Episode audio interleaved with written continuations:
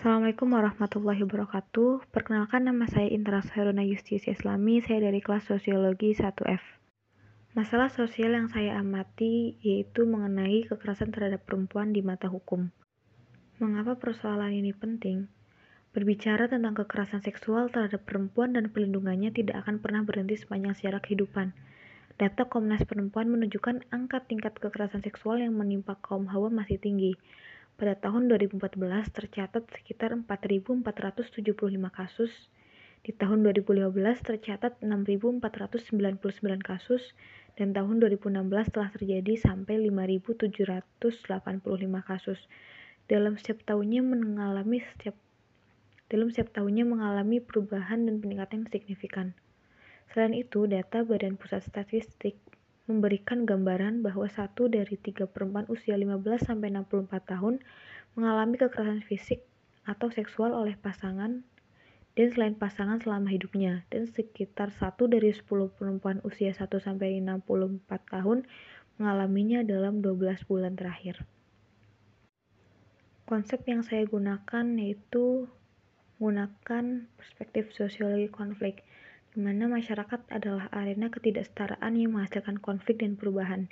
Masyarakat terdiri dari individu yang masing-masing memiliki berbagai kebutuhan atau interest yang sifatnya langka.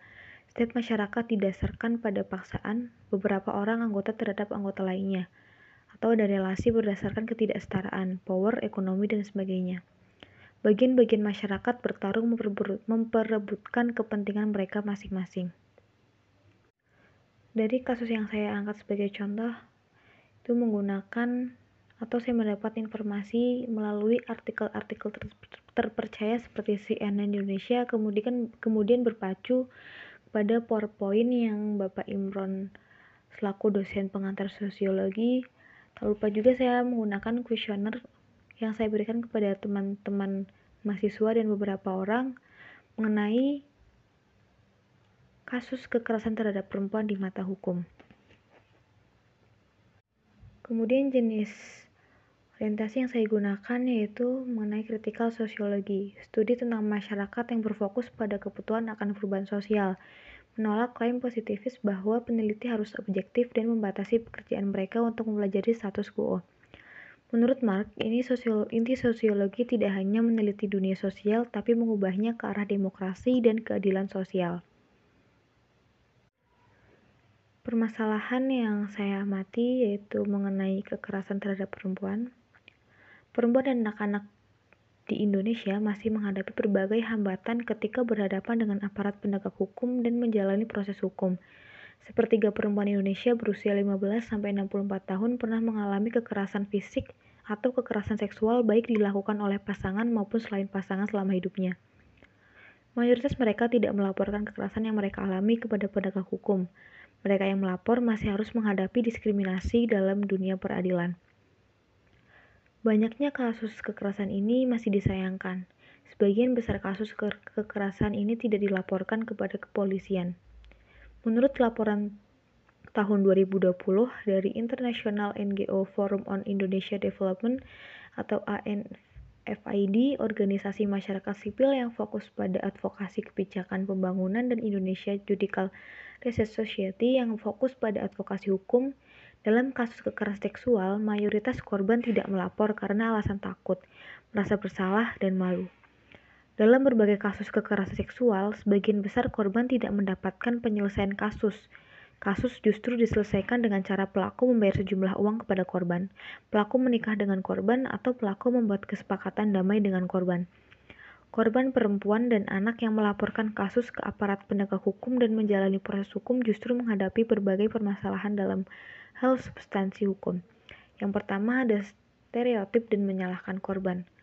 Perempuan kerap dianggap sebagai penyebab terjadinya tindak kejahatan, misalnya karena cara berpakaiannya, bahasa tubuh yang dianggap menggoda, atau karena keberadaannya pada waktu dan lokasi tertentu.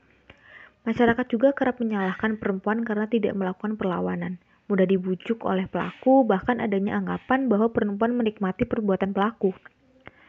Temuan Invet IGRS menegaskan hal ini. Ada anggapan dalam masyarakat yang menyalahkan korban atau victim blaming.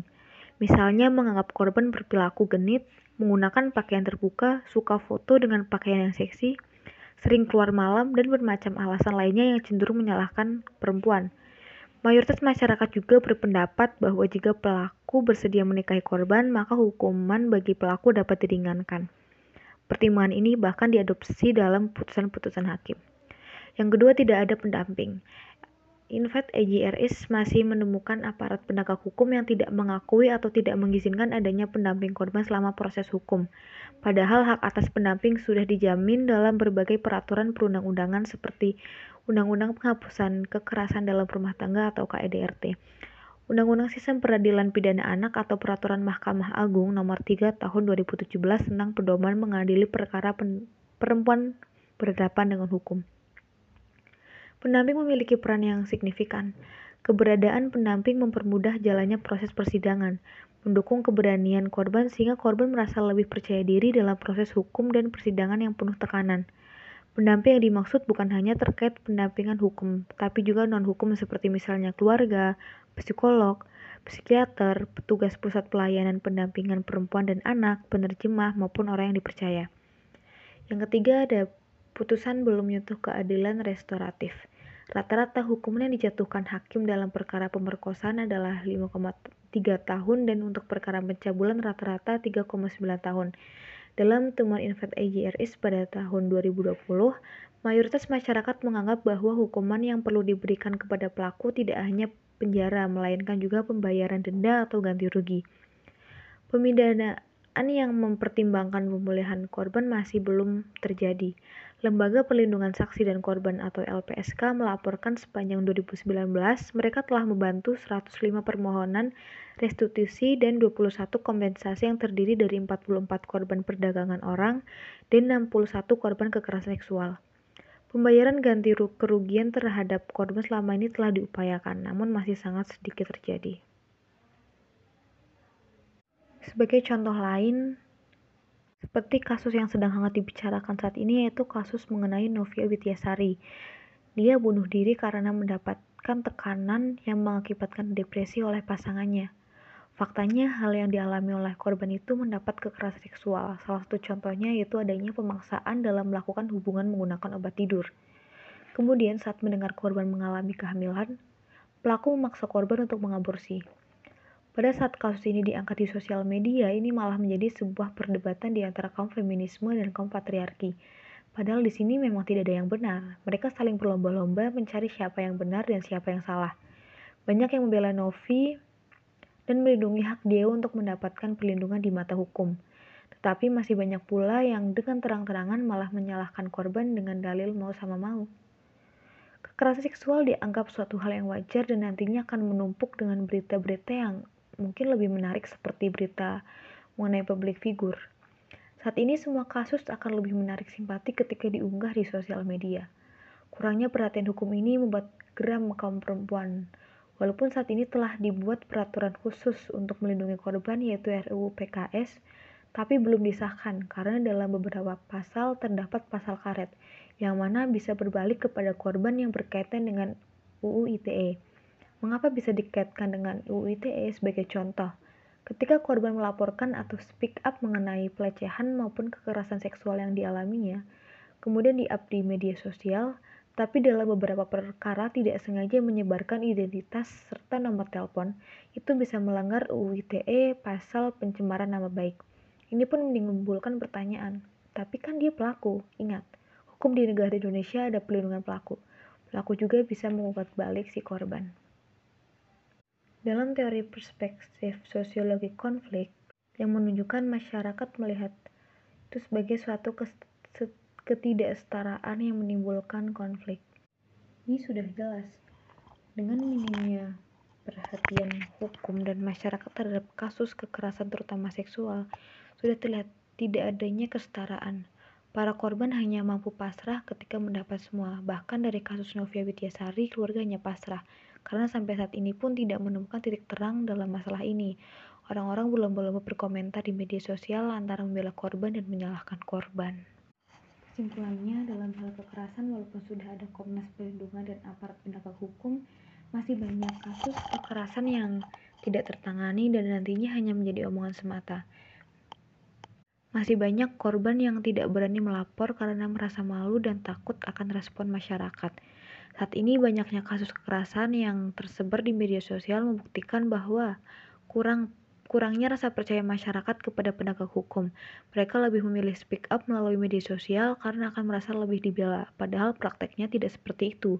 Tidak semua hal yang diunggah di media sosial menghasilkan hal yang baik. Pendapat saya, kekerasan akan terus terjadi jika kita tidak bisa membentengi diri kita sendiri. Jangan takut untuk berbicara, diri kita itu berharga. Jika tidak nyaman melapor ke aparat penegak hukum, Komnas HAM maupun Komnas Perlindungan Perempuan, kan sudah banyak orang yang membuka platform untuk mereka-mereka yang merasa dilecehkan dan mencoba untuk merasakan apa yang dirasakan. Bagi penegak hukum, apabila menerima sebuah kasus baiknya diusut, diusut tuntas tanpa melihat siapa yang melapor atau siapa pelakunya, entah itu orang biasa, aparat hukum, bahkan pejabat tinggi. Di media sosial pun kita harus tetap waspada. Sekian dan terima kasih. Assalamualaikum warahmatullahi wabarakatuh.